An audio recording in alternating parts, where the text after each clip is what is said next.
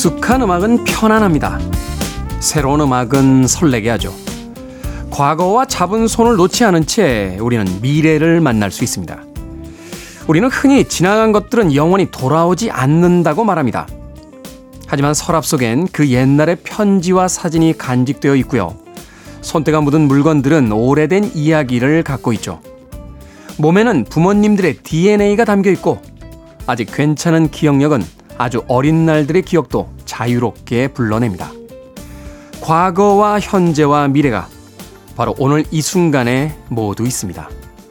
8월 6일 토요일 김태현의 프리웨이 시작합니다.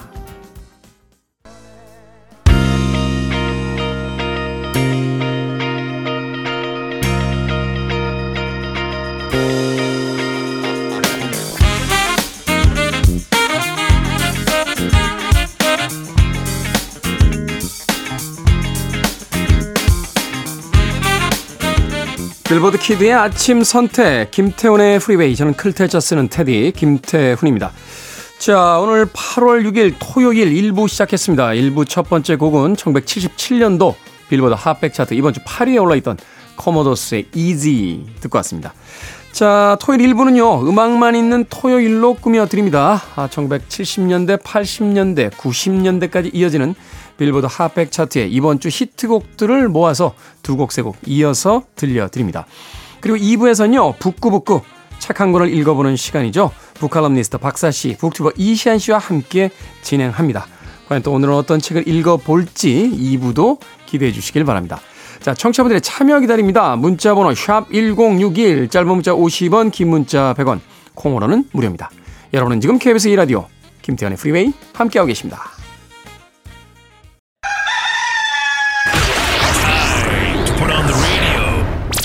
Free Freeway.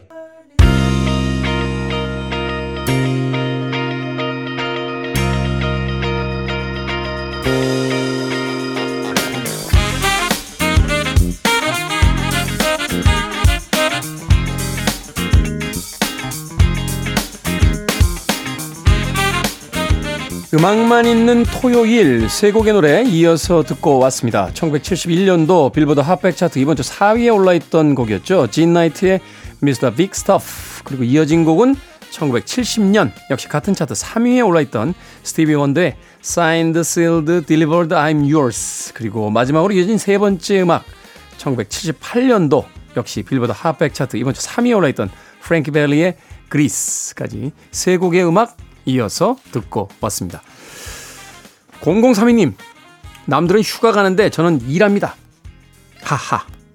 웃는 게 웃는 게 아닌데 웃고 삽니다. 같이 열심히 일해보아요. 라고 하셨습니다. 싫습니다. 네. 0032님 열심히 일하실 때 저는 휴가 갈 겁니다. 네. 제가 열심히 일할 때 0032님 쉬실 거잖아요. 글쎄요. 남들이 다 갈 때 가는 거, 어, 뭐 그것도 위로가 되죠.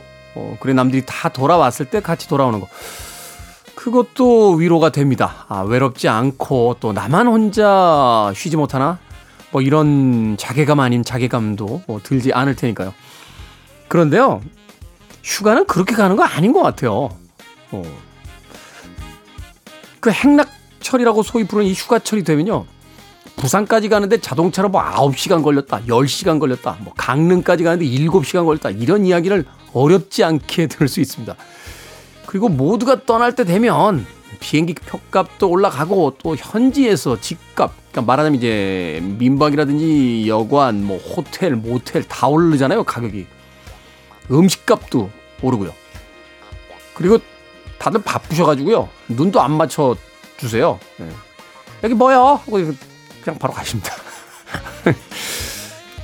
꼭 그때 가야 됩니까? 왜 도대체 어린이날 하루에만 아이들을 데리고 그렇게 다 놀이동산을 갑니까? 미어 터집니다. 예. 5월 4일날 갈 수도 있고. 예. 근데 또 그날 가야 맛인가요? 전 잘 모르겠습니다. 일단 0032님. 남들 휴가 갈 때 열심히 일하시고요. 남들이 휴가에 돌아오셨을 때 떠나시면 됩니다. 그때 정말 뿌듯하죠. 남들은 이미 휴가를 다 써버린 맛있는 음식을 다 먹고 난 뒤에 나의 맛있는 음식이 딱 도착했을 때 한 입 먹어보라고 한 소리도 없이 그냥 나 혼자 다 먹을 때 그때 얼마나 맛있습니까? 네, 그러니까 휴가 늦게 가신다고 너무 섭섭해하지 마시길 바라겠습니다. 7258님, 태훈님 반갑습니다. 개인 택시 운전하는데요. 화끈한 진행 잘 듣고 있습니다. 처음 보내봐요. 좋은 방송 화이팅! 이라고 하셨는데. 화끈한 진행은 뭡니까? 네, 제 진행이 화끈합니까? 알겠습니다. 오늘도 화끈하게 진행해 보도록 하겠습니다. 1984년으로 갑니다. 이번 주 핫백 차트, 야 차트도 핫하네요. 화끈한 차트, 핫백 차트. 이번 주 1위에 올라있던 레이 파커 주니어의 고스트버스터스 그리고 83년도 역시 같은 차트 6위에 올라있던 에디 그랜트의 일렉트릭 에버뉴까지 두 곡의 음악 이어서 들려드립니다.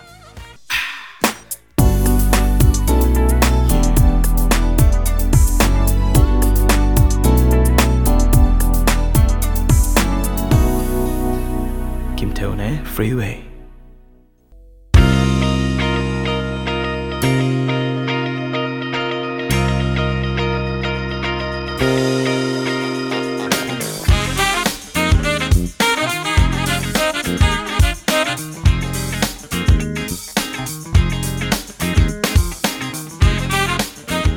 빌보드 키드의 아침 선택 KBS 2라디오 김태훈의 프리웨이 음악만 있는 토요일 함께하고 계십니다. 두 곡의 음악 이어서 듣고 왔죠. 1992년도 빌보드 핫백 차트 9위에 올라있던 앤버그의 Giving Him Something He Can Feel 그리고 이어진 곡은 1996년도 역시 같은 차트 4위에 올라있던 트레이시 체프만의 Give Me One Reason까지 두 곡의 음악 이어서 듣고 왔습니다. 3377님 아침 산책으로 공원 나왔는데 저 혼자여서 마스크 잠깐 벗었습니다. 코끝으로 스며들어오는 나무 향기가 너무 좋습니다. 라고 하셨습니다. 저도 사실 그때 기분이 제일 좋아요. 실내에서 마스크 쓰고 있다가 실외에 나가서 어, 마침 주변에 사람이 없을 때 이렇게 마스크 탁 벗고 우리는 이 당연한 것을 왜 행복하다고 느끼지 못하며 살았던 것일까 하는 생각을 해보게 됩니다. 그냥 코끝에 느껴지는 그 자연 그대로의 어떤 냄새, 그 상쾌함. 물론 최근에는 이제 무더위와 습 습도가 좀 높아서 꿉꿉한 뭐 그런 것도 있긴 있습니다만 그래도 마스크 벗을 때 예, 정말 행복하죠. 언제쯤 마스크를 완전히 벗을 수 있을까요? 주변 사람이 옆에서 콜록콜록 기침을 해도 불안하지 않은 마음으로 괜찮니? 라고 물어볼 수 있을까요? 불과 2년 전인데 정말로 오래된 옛날처럼 느껴집니다. 돌아가고 싶네요. 그때로 진심 돌아가고 싶습니다. 자, 4451님 문자 확인을 못해서 보내주신 빙수를 날릴 뻔했습니다. 날짜가 지나지 않아서 다행입니다. 딸 오면 다녀올 생각이에요. 라고 하셨습니다. 모바일 쿠폰 보내드렸는데 문자 확인 안 하셔서 스팸 문자인가? 라고 하셔서 확인 안 하시다가 상품권, 예, 저희들의 모바일 쿠폰 놓치신 분 가끔 있습니다. 아, 스팸 메일 경우에는 여시는 것까지는 괜찮은데 거기 이제 링크된 것만 누르지 않으시면 돼요. 열어보시고, 어? 스팸 메일인가? 스팸, 스팸, KBS를 사칭하는 스팸 메일도 있나요? 어, 그렇진 않을 겁니다. 아직까지는. 네, 4451님. 7181님, 테디, 추억의 곡들 들으면서 젊은 시절을 생각하니 그립기도 하고 뭔가 마음이 짠합니다. 감사합니다. 프리웨이 항상 잘 듣고 있습니다. 라고 또 청취 잘하고 계시다고 저희에게 인사 문자 보내주셨습니다. 고맙습니다. 음악엔 참 엄청난 힘과 아, 또 뭐라고 할까요? 매력이 있죠. 과거의 그 시간으로 데려가서 우리를 다시 한번 젊게 그 시간을 살았던 그 느낌을 어, 만끽하게 해줍니다. 좋은 음악들 많이 준비하고 있으니까요. 앞으로도 계속해서 김태현의 프리웨이 즐겨주시길 부탁드리겠습니다.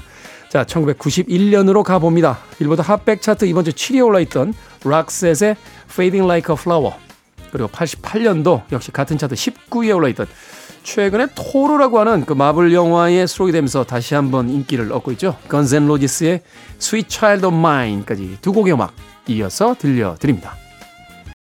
You're listening to one of the best radio stations around. You're listening to 김태훈의 Freeway.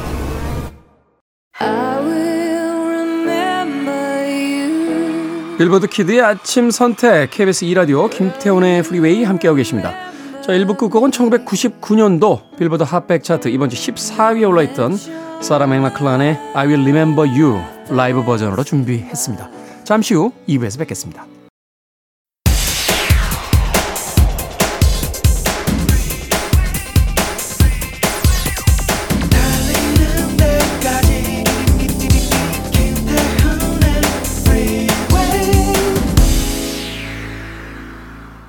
김태원의 프리베이 8월 6일 토요일 2부 시작했습니다. 조슬린 브라운의 해피니스 듣고 왔습니다.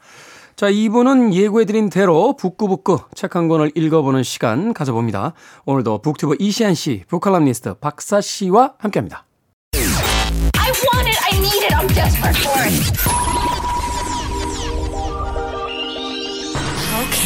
Okay, 김태훈의 프리웨이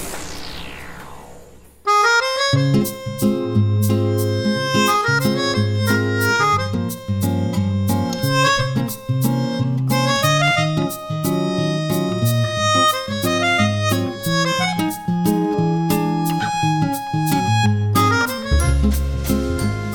여러분만의 독서 큐레이터를 소개합니다. 북구북구 북튜버 이시안 씨, 북칼럼니스트 박사 씨와 함께합니다. 안녕하세요.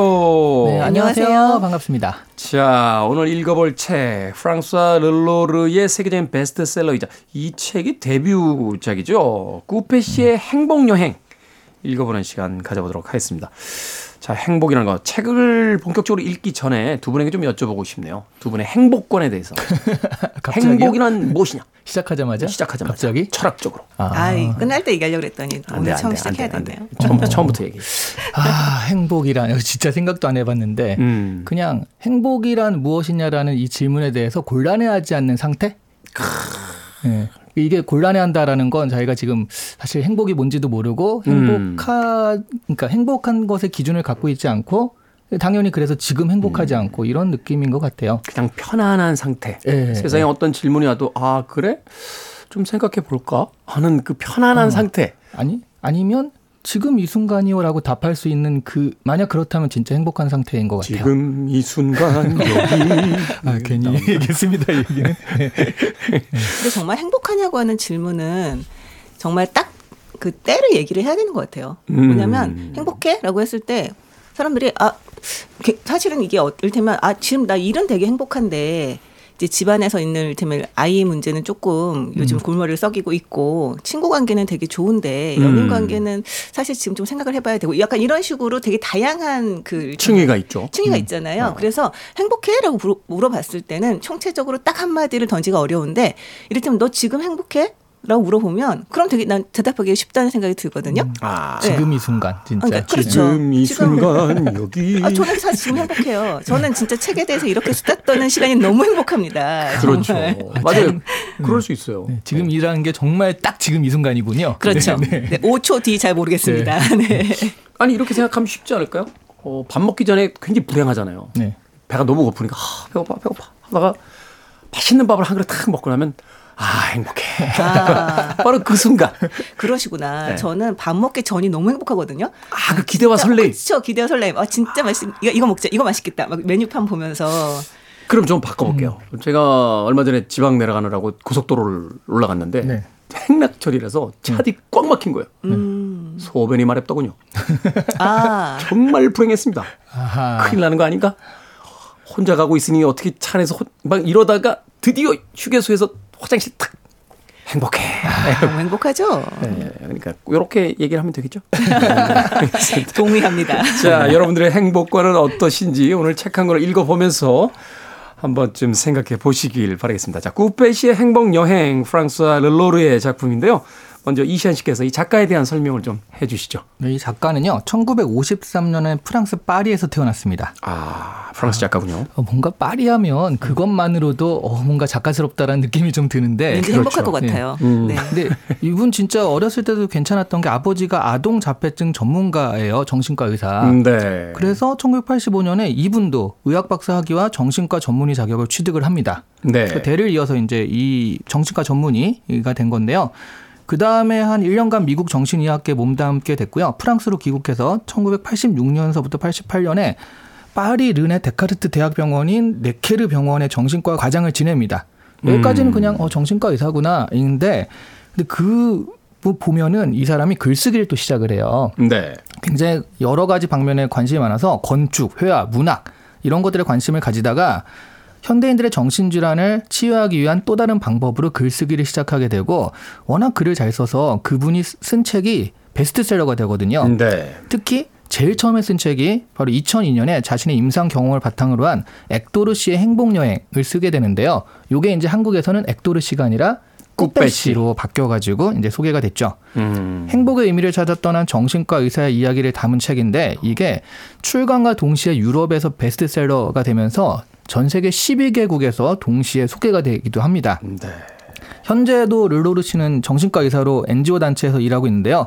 이분이 저서가 또 재밌는 게그 엑토르 씨가 성공을 했잖아요. 꾸페 그 씨의 행복 여행 다음에 꾸페 씨의 사랑 여행, 음. 꾸페 씨의 시간 여행, 꾸페 씨의 인생 여행, 꾸페 씨의 우정 여행에서 다섯 개나 울고 먹었다라는 그래서 이제 계속 이게 나오더라고요. 네. 아좀 작가로서 부럽습니다. 아, 그러니까요. 네.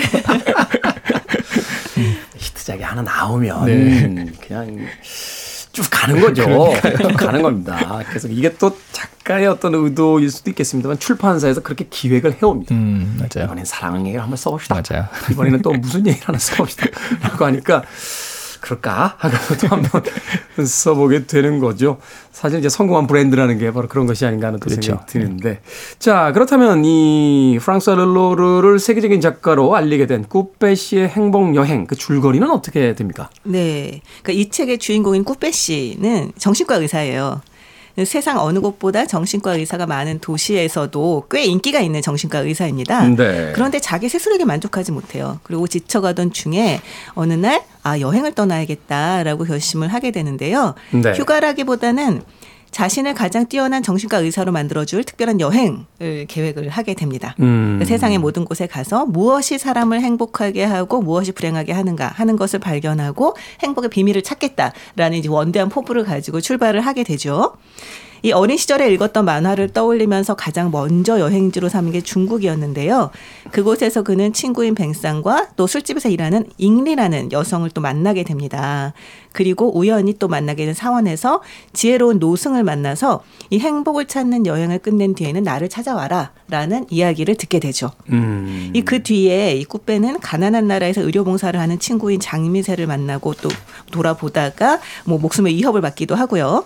미국으로 행복을 연구하는 학자를 만나러 가던 길에 비행기 안에서 승객의 목숨을 구하기도 합니다. 그 과정에서 이 주인공은 사람들과의 대화를 복기를 하면서 행복의 리스트를 만들게 되는데요. 그 리스트를 가지고 다시 결국 중국의 노승을 찾아가게 됩니다. 그러면서 그곳에서 행복의 비밀을 듣게 되는 그런 이야기입니다. 음, 네. 일종의 이제 성장 소설이라고 볼 수도 있겠고 그렇죠. 또 모험 그 소설이기도 하고요. 모험 소설이기도 하고 네. 이제 뭐 영화로 이야기하면 이제 로드 무비처럼 음, 길을 따라서 가면서 이제 많은 사람들을 만나게 이런 비슷한 류의 그 책이나 영화들이 있잖아요. 뭐 먹고 기도하고 사랑하는가 뭐 그런 음. 그 줄리아 로버츠가 나왔던 영화도 보면 결국은 어떤 결혼 생활에 실패한 한 여성이 여행을 다니고 어 그리고 그 순간에 어떤 충실한 삶을 살게 되면서 새롭게 행복을 느끼게 되는. 네. 사실 대부분의 여행 소설이나 여행 영화가 여행을 통해서 출발하기 전과 출발하기 후에 이 달라진 모습들 성장을 하니까 거의 대부분의 로드 무비가 이런 형식인 것 같아요. 네, 되게 사실 전형적인 형태를 띠고 네. 있죠. 음. 부러워서 그래요. 아니 사실 조금 부럽기는 한 게 이분 같은 경우는 정말 전 세계에 친구들이 있고요. 네, 친구의 음. 인맥으로 또 중요한 사람들을 만나기도 하고 또 이분이 가지고 있는 어떤 뭐 사회적 지위 이런 것들 덕분에 뭐 사실 뭐 저희 같이 그렇게 별법이 없는 사람들 같은 경우는 되게 그 헤어 헤어나오지 못할 것 같은 위험들도 헤어나오고 네. 그리고 겪지 못할 것 같은 경험들도 겪게 되죠. 그런 부분들을 보면 사실 좀 부러운 건 사실입니다. 그리고 또 하나는 음. 저희가 죽을 고비를 겪은 다음에 네. 야 그래 인생은 좀 지금 즐겨야지라고 하면서 바로 비행기 탈때 퍼스트 클래스를 끊잖아요. 그렇죠. 우리는 조을고을 끊겼, 겪었다고 해서 그럴 수가 없거든요. 그럴 수가 없습니다. 네, 우리는 이런 네. 부분들은 네. 정말 부러운 네. 것 같긴 합니다. 그럴 수 있죠, 우리도. 아, 그런가요? 네. 한 번 정도는 아수지 않겠습니까? 한 번 정도? 그렇죠. 뭐 네. 아파트 음. 전세를 뺄 정도는 아니겠죠. 그 정도. 그럼요. 네. 한 번 정도. 그러니까 미국 가는데 뭐, 이코노미는 100만 원입니다. 비즈니스는 얼마입니까? 근데 그러면 600만 원입니다. 이러면. 네. 아 근데 뭐. 사실 이게 돈을 쓸 수 있냐 없냐의 문제를 떠나서 돌아와서 얼마나 오래 후회하냐의 문제인 것 같기는 해요. 그러니까 네. 그러니까 우리는 테디는 벌써 상상만으로도 후회하고 있는 그렇죠, 중이거든요. 그렇죠. 약간 섬찟했어요. 이시안 씨께서 600만 원 순간 아 괜한 짓을 벌였구나 하는 생각이. 자, 그런 어떤 행복감이 있다는 건 뭘까 생각해 봤을 때 떠날 수 있다는 거. 그런데 음. 돌아올 곳이 있다는 거. 얼마나 행복할까라는 생각을 해 봤거든요. 구페 씨의 이 행복 여행에서도 사실 저는 그 안에 담긴 내용도 중요했습니다만 떠나고 싶을 때 훌쩍 떠날 수 있다는 거. 음. 그것이 얼마나 행복한가라는 생각부터 어, 하게 됐던 그런 책이었습니다. 자, 그런데 이 구페 씨 세계 각지에서 사람들을 만나면서 질문을 던집니다. 행복해? 행복하십니까? 라고 질문을 하는데 이 질문에 여자친구인 클라라는 나를 떠나고 싶어? 라고 대답을 합니다. 이 행복해라는 질문을 어떻게 받아들였기 때문에 이렇게 대답을 하게 된 걸까요? 이 책에는 이 책에선 이렇게 설명을 하고 있어요. 이 말이 마치 비난처럼 들렸다라고 얘기를 해요. 그러니까 마치 넌 절대로 행복해지지 못할 거야라고 말을 하는 것 같았고 그 얘기는 다시 말해서 이 남자가 내 곁에 더 이상 머물고 싶어 하지 않는다라는 걸로 받아들였던 거죠. 왜냐하면 결코 행복할 수 없는 사람과 함께 싶어 함께 하고 싶은 사람은 없잖아요. 그렇죠. 그러니까 결국 궁극적으로는 아, 이 남자가 날 떠나고 싶어 하는구나. 이런 이상한 결론에 도달을 하게 된 거죠. 그러니까 몇 단계를 더 간 거죠. 그렇죠. 오. 음. 그렇죠. 어, 이게 이제 소위 남성 언어와 여성 언어의 음. 차이죠. 그 멀리 갈 것도 없이 이런 경우, 그러니까 서로 이런 상태에서 친구한테 너 요즘 행복하니? 라고 이런 질문을 받았다면 느낌이 연인 사이에서 갑자기 어, 나랑 얘기 좀 해. 이런 말을 드는 듯한 느낌. 어, 무섭다. 네. 무슨 얘기? 뭐? 내가 뭘 어, 잘못했지? 어, 어, 아, 그, 네. 무서워요. 아니면 부모님이 갑자기 네. 엄마가 음. 잠깐 이리 와서 좀 앉아보렴? 뭐 이런, 이런 느낌? 예. 저도 가끔 그럴 때 엄, 엄, 어머니 전화 와서 예. 바쁘니? 라고 뭐지? 이건 뭐지 또? 뭐, 예. 뭔가 이런 진지한 것들이 예. 갑자기 훅 밀려왔을 때그 러니까 당황스러움 예, 그런 느낌인 것 같아요. 그래서 음. 지난주에는 음. 조금 싸게 막았어요. 전자레인지가 필요하시다고 그래서. 갑자기 바쁘니 하면은 무슨 상황이지 이럴 때 그렇죠 네. 여자친구 입장에서 그렇잖아요 연인 관계라는 건 당연히 두 사람이 있으면 행복해라는 것을 일종의 신화화하고 있는 관계인데 네, 네. 갑자기 행복해라고 물으면 뭐지 그것도 정색을 하고. 정색을 하고. 네, 네. 더 이상 날 사랑하지 않나? 뭐 네. 뭐 이런 이제 느낌을 받게 된다는 거죠. 네. 이게 불교에서는 이 두 번째 화살이라는 말이 있어요. 네. 그게 뭐냐면 첫 번째 화살은 누구나 겪는 일입니다. 뭐 그냥 뭐 여러 가지 일들이 있을 수 있잖아요. 뭐 병에 걸릴 수도 있고 뭐 음, 아, 무슨 질문 을 받을 수도 있고 뭐. 아까처럼 나랑 얘기 좀 해 이런 얘기를 음, 받을 네. 수도 있고 그런데 이건 누구나 겪는 일인데요. 문제는 두 번째 화살이에요. 뭐냐면 첫 번째 화살을 딱 받았을 때, 어, 이게 무슨 말이지? 나한테 무슨 얘기를 하려는 거지? 음. 이제 나를 떠나려고 하나? 음. 어, 나한테 뭔가 요구하고 싶은 건가? 음. 내가 뭐 잘못했나? 이런 생각들이 막 뭉게뭉게 일어나잖아요. 네. 그리고 심지어 그 뭉게뭉게 일어나는 일이 일을 가지고 기정사실화합니다. 아. 이런 게 틀림없어. 어. 오. 나 나한테 나한테 실망한 게 틀림없어. 뭐 이런 생각을 하게 되고 그것 때문에 일단 고통을 받아요. 음. 어, 일단 고통을 받고 이 클라라처럼 눈물이 글썽해진 채로 나를 떠나고 싶어 이렇게 되는 거죠. 그래서 그냥 액면 그대로 그냥 듣고 이해하고 대답하면 될 문제를 거기에 나와서 온갖 이야기를 만들어내는 것 이걸 보통 이제 그 두 번째 화살이라고 얘기를 하는데요. 그러니까 산은 이, 산이고 물은 물인데. 그렇죠. 이 생각만 하지 않아도 사실 인간의 고통은 대부분이 해결이 된다고 보면, 될 것 같습니다. 옛날에 네. 틱낙한 스님인가요? 제발 단어 가지고 문장 좀 만들지 말라. 고 어, 그러니까 비가 오, 비가 오면 비 그냥 이렇게 생각하면 되는데 비가 온다. 흙탕물이 튀겠지. 바지에 묻을래나? 비가 오는데 먼 길을 어떻게 가야 되지? 제발 문장 좀 만들지 마라. 그렇죠, 그렇죠. 어. 아유, 근데 또 잘못 생각하면 이게 굉장히 눈치 없는 사람 아닙니까 그게? 그럴 수 있죠. 네. 한마디 말로 좀 암시를 줬는데 행복해? 알아서, 음. 그러니까 이런 거죠. 음. 너 행복하니? 더 이상 나를 사랑하지 않아? 라고 음. 여자친구가 물어봤는데, 음, 음 행복해! 라고 얘기하면 이 자식은 뭐지? 라고 생각할 수 있으니까 이게 참 미묘해요. 네, 그러니까 되게 힘든 것 같아요. 네. 네, 되게 좋은 관계는 사실은 서로가 서로가 하는 말을 그 액면 그대로 받아들일 수 있는 관계인 것 같아요. 맞아요. 그 이면의 네. 뜻을 생각하지 않아도 되는 관계. 그럼요. 사실 우리가 이를테면 우리 직장 상사가 예를 들어서 요즘 뭐뭐 뭐 편한가 봐. 뭐 약간 이런 식으로 얘기를 하면 하면 그걸 갖다가 아편 내가 좀 네, 편해 보이는구나라고 받아들일 수 있으면 좋은데 그 상사의 관계가 좀 이상하다거나 오늘. 상사가 좀 성격 이상하다거나 이 그러면 아 내가 요즘 일을 안 한다고 지금 나를 쪼는구나 이렇게 되는 거잖아요. 그러니까 오늘 두 분을 통해서 극강의 공포 체험을 합니다.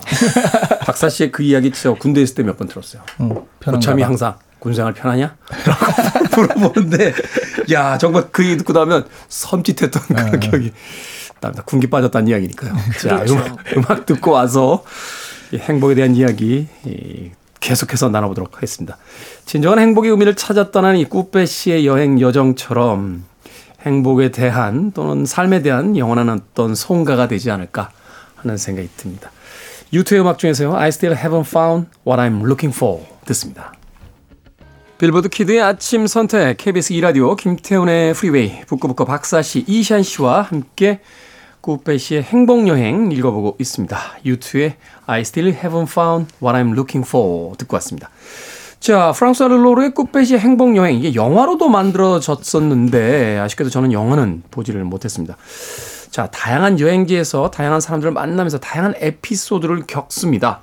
두 분께서 이 책을 읽으셨을 때 가장 인상적이었던 에피소드 하나씩만 좀 소개를 해 주신다면. 어, 저는 비행기에서 좀 아픈 사람이 있었을 때 의사 없습니까 많이 하잖아요. 그 그럴 때 의사로 나선 이야기가 사실 여기 꾸빼씨를 보면 어, 프랑스 파리에서 잘 나가는 정신과 의사치고는 세상을 바라보는 시선이 어린아이에 가까운 게 있잖아요. 네. 사회적 지능이 좀 의심스러운 그런 서술을 하는데 어, 딱 이때가 왜냐하면 거기에도 많은 의사가 있지만 보통 특히 미국으로 가는 비행기에서는 그 미국법이 적용이 되면서 어, 잘못하면은 자기가 그 조그만 실수여도 엄청난 해도. 고소를 음. 당해가지고 그 몇 백만 달러 소송을 당하기도 하고 그러거든요.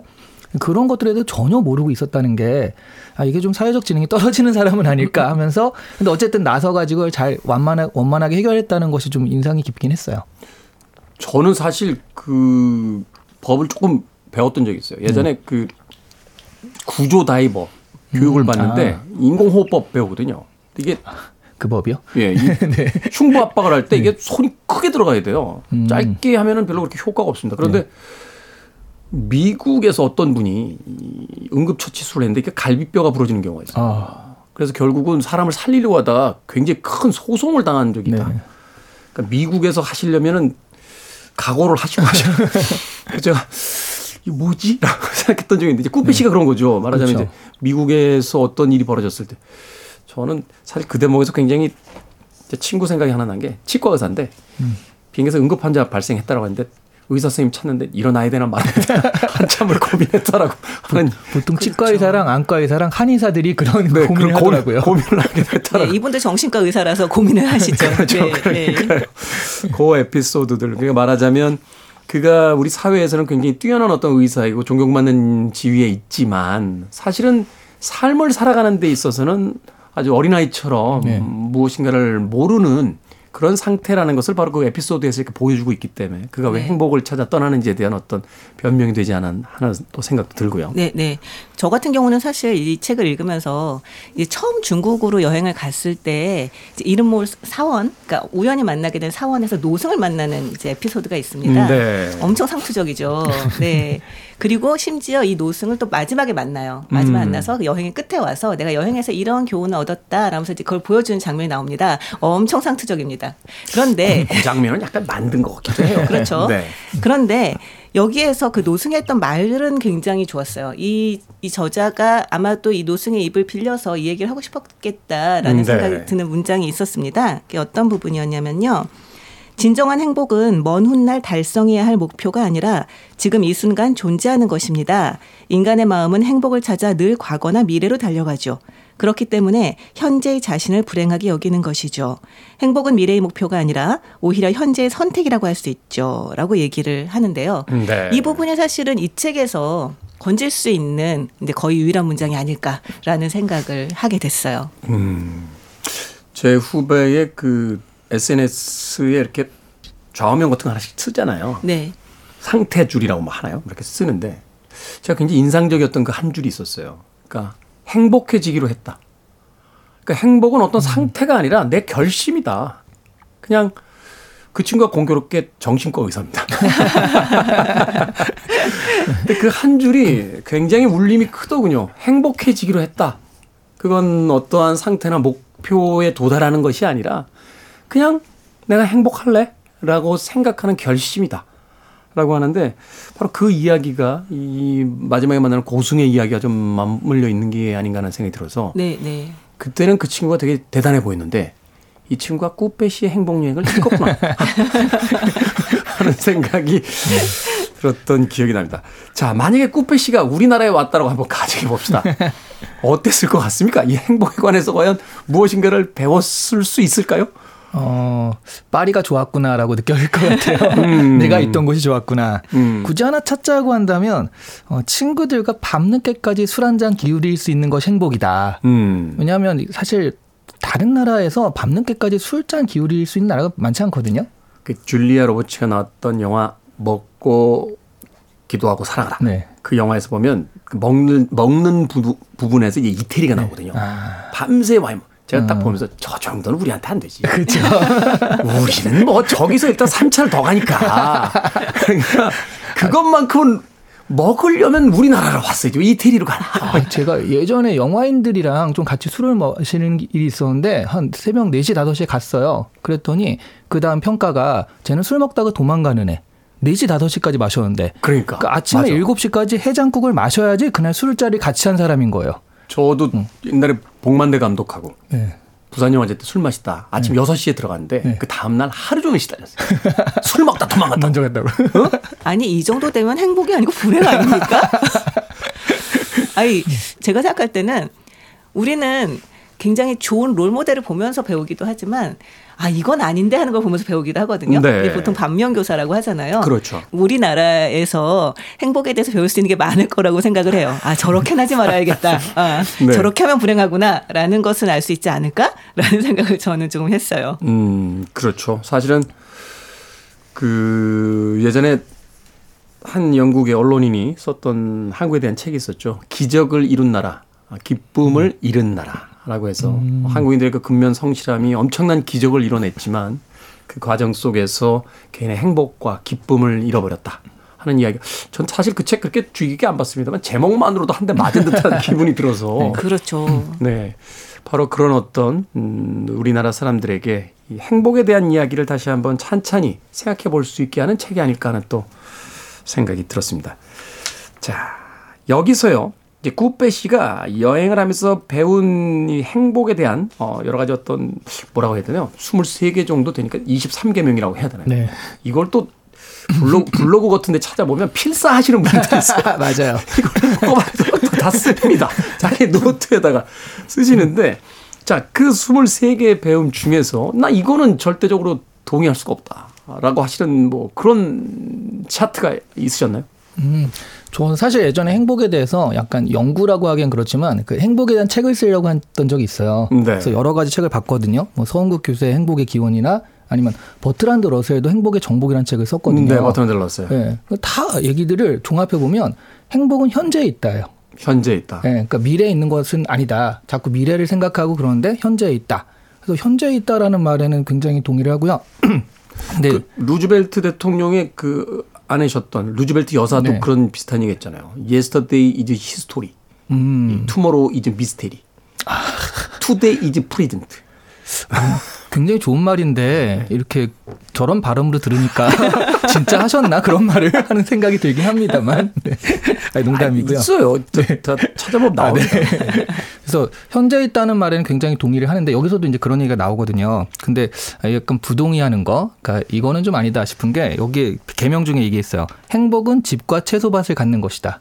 아. 한국에서 집을 가진다는 게 이게 쉽지 않거든요. 우리 현실하고 잘안 네, 맞는. 네, 굉장히 불행을 담보로 해서 음. 어, 열심히 일한 다면에 가질 수 가질 수 있을까 말까 하는 것들이라. 근데 여기서 여기서 집이 자간지 전세인지 네. 월세인지 아. 프랑스 사람도 사실 집을 집을 소유하는 경우가 그렇게 많지 않거든요. 네. 음. 어, 되게 그렇죠. 이제 뭐 영구 임대주택 같은 형태로 이제 월세를 내거나 아주 저렴하게 이렇게 이제 그쪽에 이제 전세는 없습니다만 그런 경우가 음. 많으니까. 음. 뭐 아마도 좀 안정적인 삶의 기반 음, 일 가져야지 기본적으로 그러니까 삶이 불안정하면 행복하기가 너무 어렵다. 음. 안정적인 삶의 기반을 가져야 한다. 뭐 그런 정도의 의미가 아닐까라는 생각은 하는데요. 네. 말씀하셨듯이 이 주인공이 어, 좋은 의미로 말하면 순수하고 나쁜 의미로 말하면 사회적 지능이 의심이 되는 분이시기 때문에 이런 식으로 표현하실 수밖에 없었던 게 아닌가라는 음. 생각은 듭니다. 맞아요. 네. 우리나라에 와가지고 행복이란 집과 채소밭이죠. 이 사람이 지금 집값이 나도 집만 있으면 어. 행복하겠네 이 사람아. 그렇죠. 그렇죠. 가지고 있는 사람은 뚝뚝 떨어질까봐 불행해하고. 그러니까. 네. 또 없는 사람 모른다고 불행해하고. 네. 그렇죠. 네. 박사 씨는? 저 같은 경우는 뭐 이건 아니다 뭐 이렇게까지는 아니고요. 보면서 아 1번이 사실 제일 중요하겠구나라는 생각은 음. 했어요. 1번이 뭐였냐면요. 자신을 다른 사람과 비교하지 않는다라는 음. 거였거든요. 근데 이 책에서는 이걸 심지어 세 가지로 그러니까 비교에 관해서 세 가지로 이제 그 구분해서 또 설명을 하고 있습니다. 현재의 삶과 내가 원하는 삶을 한번 비교해 봐라. 음. 그리고 현재의 삶과 과거에 최고로 좋았던 시기의 삶을 한번 비교해 봐라. 아. 그리고 다른 사람이 갖고 있는 것과 내가 갖고 있는 걸 비교해봐라. 이런 얘기를 하고 있어요. 근데 이 비교라고 하는 것이 사실은 모든 비교가 나를 불행하게 하진 않죠, 사실은. 네. 그렇죠. 어떤 비교는 또 위로를 받기도 하니까요. 그럼요. 그러니까 등장인물 중에 한 명인 그 아네스의 경우는 자신의 과거의 삶과 지금을 비교했을 때 지금 나는 뭐 너무 행복하다. 어, 과거의 삶에 비해서 이렇게 얘기를 하면서 자신의 그 행복을 실감하기도 하는데요. 또 어떤 사람들은 사실은 남의 불행을 보면서 자신의 행복을 실감하기도 하잖아요. 아, 그렇죠. 그래도 쟤보단 나. 근데 보통 제가 제가 거기서 죄를 맡고 있는 네, 상황이긴 합니다만. 바로 제가 김재입니다. 김재, 김재 씨. 네, 네.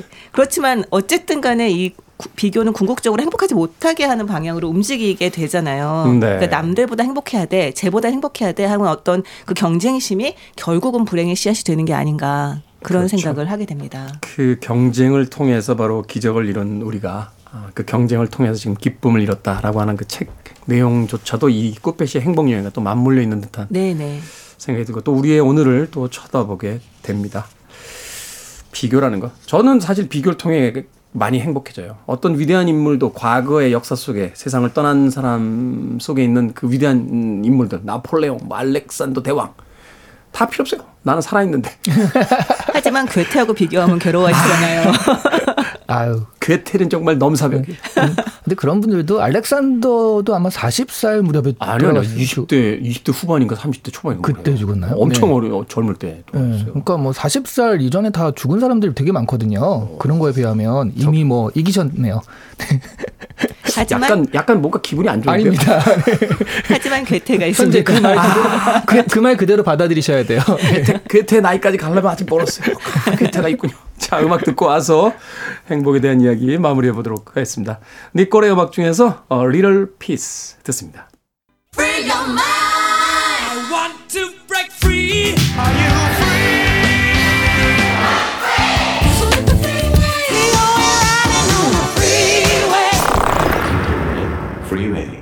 빌보드 키드의 아침 선택, 김태훈의 프리웨이, 북칼럼니스트 박사씨, 북튜버 이시안씨와 함께 책을 읽어보는 시간, 북구북구.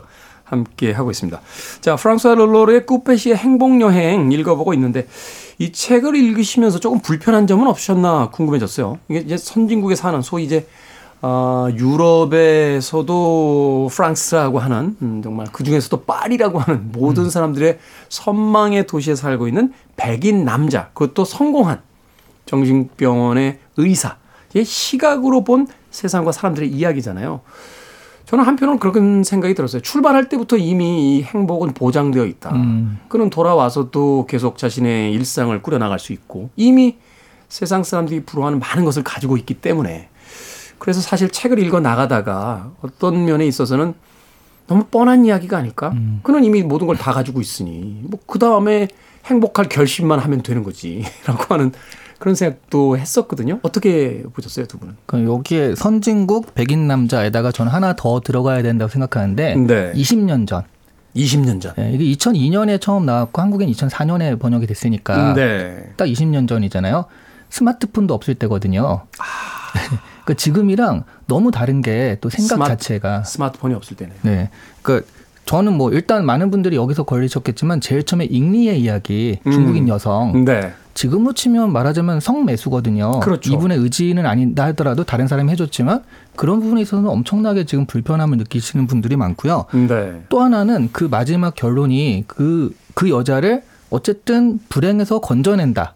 라는 그런 어떤 사람으로 작용을 하거든요. 마치 지구를 항상 구하는 건 백인 남자 네. 슈퍼히어로이듯이. 그렇죠. 네. 그래서 예전 제국주의가 결국 그런 거잖아요. 그러니까 문명적으로 뒤떨어진 그런 나라에 가서 우리가 문명적으로 끌어올려 주마. 너희들을 건져주마 이런 논리였다면 그런 논리에서 좀 벗어나지 않은 것 같아요. 남미 쪽에 갔을 때 제가 제일 이 불편하게 보여줬던 게 뭐냐면 그 선교사들의 어떤 기념비라든지 네. 혹은 네. 그 유적들에 가면 공통적으로 등장하는 어떤 부조 같은 게 있어요. 그게 뭐냐면 음. 키가 크고 아주 인자하게 생긴 그 백인 수사들이 음. 잡 없고 보잘것없고 그 간신히 가릴 때만 가리고 있는 원주민 같은 음. 사람들을 마치 자기들이 보호자처럼 탁 옆에다 이렇게 세워놓고서는 네. 인자한 표정으로 이렇게 쳐다보는 이건 마치 우리가 너희들을 문명화시키는 거야. 네. 우리가 너희들에게 복을 내려주는 거야. 뭐 이런 어떤 시선이 담겨져 있어. 사실은 식민지였잖아요. 네, 네. 그렇죠. 자원을 약탈해가고 사람들이 인권을 유린했던 것들인데 그런 어떤 시선들이 사실은 굉장히 좀 불편했었는데 바로 그런 시선의 일부 정도가 이 책에 또 담겨져 있다라는 거죠. 네. 네. 사실 그 잉리의 에피소드는 저도 굉장히 좀 그러니까 싫다 못해 약간 불쾌하게까지 했었는데요. 그것이 성매수 관계였다는 것도 그렇지만 이미 만나고 있는 여자친구가 있어요. 클라라라고 하는 네. 여자친구가 네. 있고 같이 여행을 가자고 권했다가 클라라가 아 나는 일을 해야 되니까 안 된다고 이제 거절을 당한 상태잖아요. 그랬는데 잉리를 만나고 자기가 잉리를 사랑한다고 얘기를 하면서도 클라라에 대한 죄책 만족감이 전혀 없거든요. 음. 근데 거기까지만 해도 사실 기분이 별로 안 좋은데 심지어 여기 이런 장면이 나옵니다. 여행을 떠날 때 클라라와 함께 왔더라면 자신이 지혜롭게 행동했을 것이고 그러면 실수도 하지 않았을 것이고 잉리를 만나지도 않았을 거다라면서 따라서 클라라에게도 조금의 잘못은 있다라고 이야기를 합니다. 어디 어디서 방송 중에 이런 표현 써도 되는지 모르겠습니다만 어디서 말뼈다귀 같은 소리. 그렇죠. 이게 뭐지? 이게 심지어 이 얘기를 하면서 그래서 조금 덜 불행해졌다라고 얘기를 합니다. 아 이 부분을 보면서 진짜 20년 전의 책이라는 걸 감안하지 않고 읽는다면 바로 책장을 덮어버렸을 음. 것 같은 그런 예, 기분이 좀 들었었죠. 역설적으로 20년 전에 우리가 얼마나 야만이었는지를 이 책의 어떤 한 구절에서도 다시 한번 확인해 볼 수 있습니다. 정말 그럴 수밖에 없는 게 이 책이 엄청난 베스트셀러였거든요. 그러니까. 그러면서도 세계적인 베스트셀러였고 그러면서도 그 당시 그런 것들을 지적한다거나 이 책에 음. 그런 문제가 있다는 것이 어떤 그 논란이 되지 않았다는 건 그걸 그냥 감수하고 읽어내는 어떤 사회적 분위기가 있었다는 거잖아요. 그렇죠. 음. 네. 어, 네. 그렇죠. 그런 것들까지 저희는 날카롭게 해드립니다. 모든 책이다 떠받들어져야 되는 어떤 성전은 아니다. 음. 그죠? 냉정하게 읽을 필요가 있으니까. 그렇죠. 음. 자, 그럼에도 불구하고 엄청나게 팔렸습니다. 엄청나게 팔렸습니다. 베스트셀. 네. 아, 갑자기 또. 부럽습니다. 아, 네. 아, 갑자기 비교하면 안 되는데. 네. 네. 네. 게다가 시리즈로 팔렸다는 게더 아. 더욱. 괴테다움으로 부러, 부러우신가요? 그래도 역시 괴테가 부럽죠. 네. 네. 게다가 그렇죠. 이분은 살아계십니다. 아휴이 책이 이렇게 많은 독자들에게 사랑받았던 이유가 뭐라고 생각을 하세요? 그 이게 여행의 주기능은 제가 생각하기에 여행의 주기능은 현재 자신이 가지고 있는 일상이 얼마나 소중한지를 여행지에 가서 깨닫는 거 환기시키는 거 네. 어, 다시 한번 아 이게 좋았구나 음. 그이 행복에 관한 책도 약간 그런 것 같아요 자신의 인생 자신의 지금 일상이 굉장히 행복할 수 있다 마음 아까 말씀하신 대로 마음 먹기에 따라서 그런 것들을 환기시키는 역할을 하는데 이 책에서는 계속 그러니까 행복의뭐 23개명 해 주는데 그런 것들이 충분히 자기가 지금 마음 먹기에 따라 충분히 할 수 있는 것들이잖아요. 그러면서 아 내가 지금 그렇게 불행하지 않구나 이런 걸 보면 나에게 달려 있구나를 생각하게 하는 그런 기능이 있었던 것 같아요. 그렇죠. 사실 불행하다고 느끼는 사람이 서점에 가서 책 사서 보기 쉽지 않죠. 네. 그런데 뭔가 상황 상태를 잘 모르겠다라고 했을 때 이제 무엇인가 이제 길을 찾으려고 노력을 하게 되는데 그때 딱 읽으면 아 나 괜찮구나라고 음. 생각하게 되는 그런 이유 때문이었다. 네. 음. 사실 이 저자가 정신과 의사라고 하는 점이 가장 크게 작용하지 않았나 하는 생각은 들어요. 음, 그러니까 그 어떤 말을 또 홍보에 많이 썼죠. 그렇죠. 음. 어떤 말을 하건 여기서 하는 음. 말은 뭐 근거가 있겠다. 의학적 근거가 있겠구나라는 생각을 이제 믿음으로 깔고 읽을 수 있으니까 그런 면이 있었을 거 아닌가 싶고요. 제 생각에는 사람들은 행복을 추구한다. 난 행복하는 것이 행복해지는 목표다라고 늘 당연하게 이야기를 하지만 도대체 행복해진다는 게 뭔지, 음. 그러니까 어떻게 하면 행복해질 수 있다는 건지, 뭐가 행복인지에 대해서 사실은 잘 모르는 상태인 게 아닌가. 명확하게 정의를 잘 못 내리죠. 그렇죠. 음. 그냥 막연하게 행복해지고 싶어라고 하는 것을 가지고 지금 뭔가 달리고는 있는데 음. 이 달리고 있는 행동 때문에 지금 내가 불행한데 심지어 그럼에도 불구하고 사실 행복이 뭔지를 모르는 상태에서 지금 달리고 있는 거라는 거죠. 그런 면에서 적어도 행복이란 이런 것이다라는 것을 말해줄 수 있는 책이라는 점에서 이 책이 좀 사람들에게 좀 유혹적이었던 게 아닌가라는 생각은 들어요. 그렇죠. 너 행복하니? 음, 행복해. 왜? 라고 물으면 말문이 막히죠.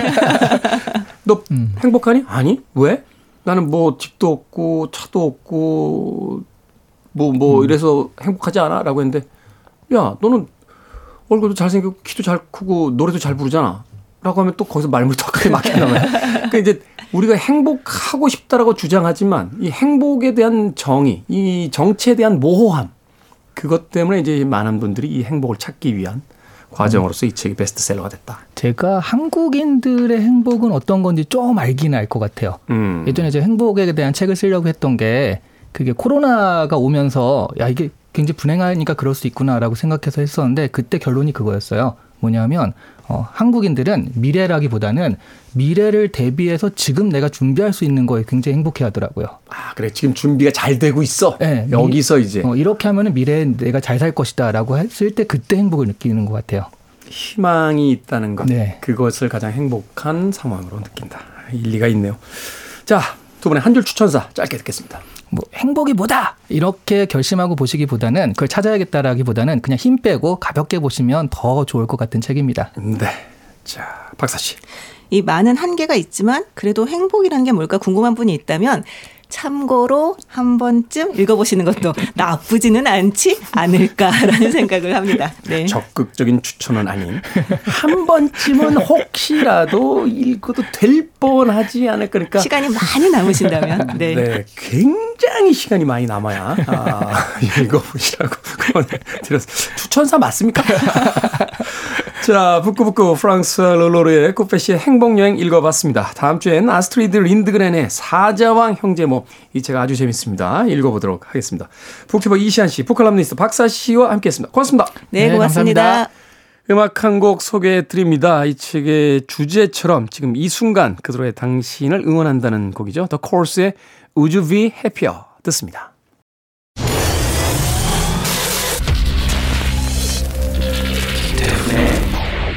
f r e e w a KBS 2라디오 김태훈의 프리웨이 오늘 방송 여기까지입니다. 오늘 끝곡은 REM의 Everybody Hot 듣습니다. 편안한 하루 보내십시오. 전 내일 아침 7시에 돌아오겠습니다. 고맙습니다.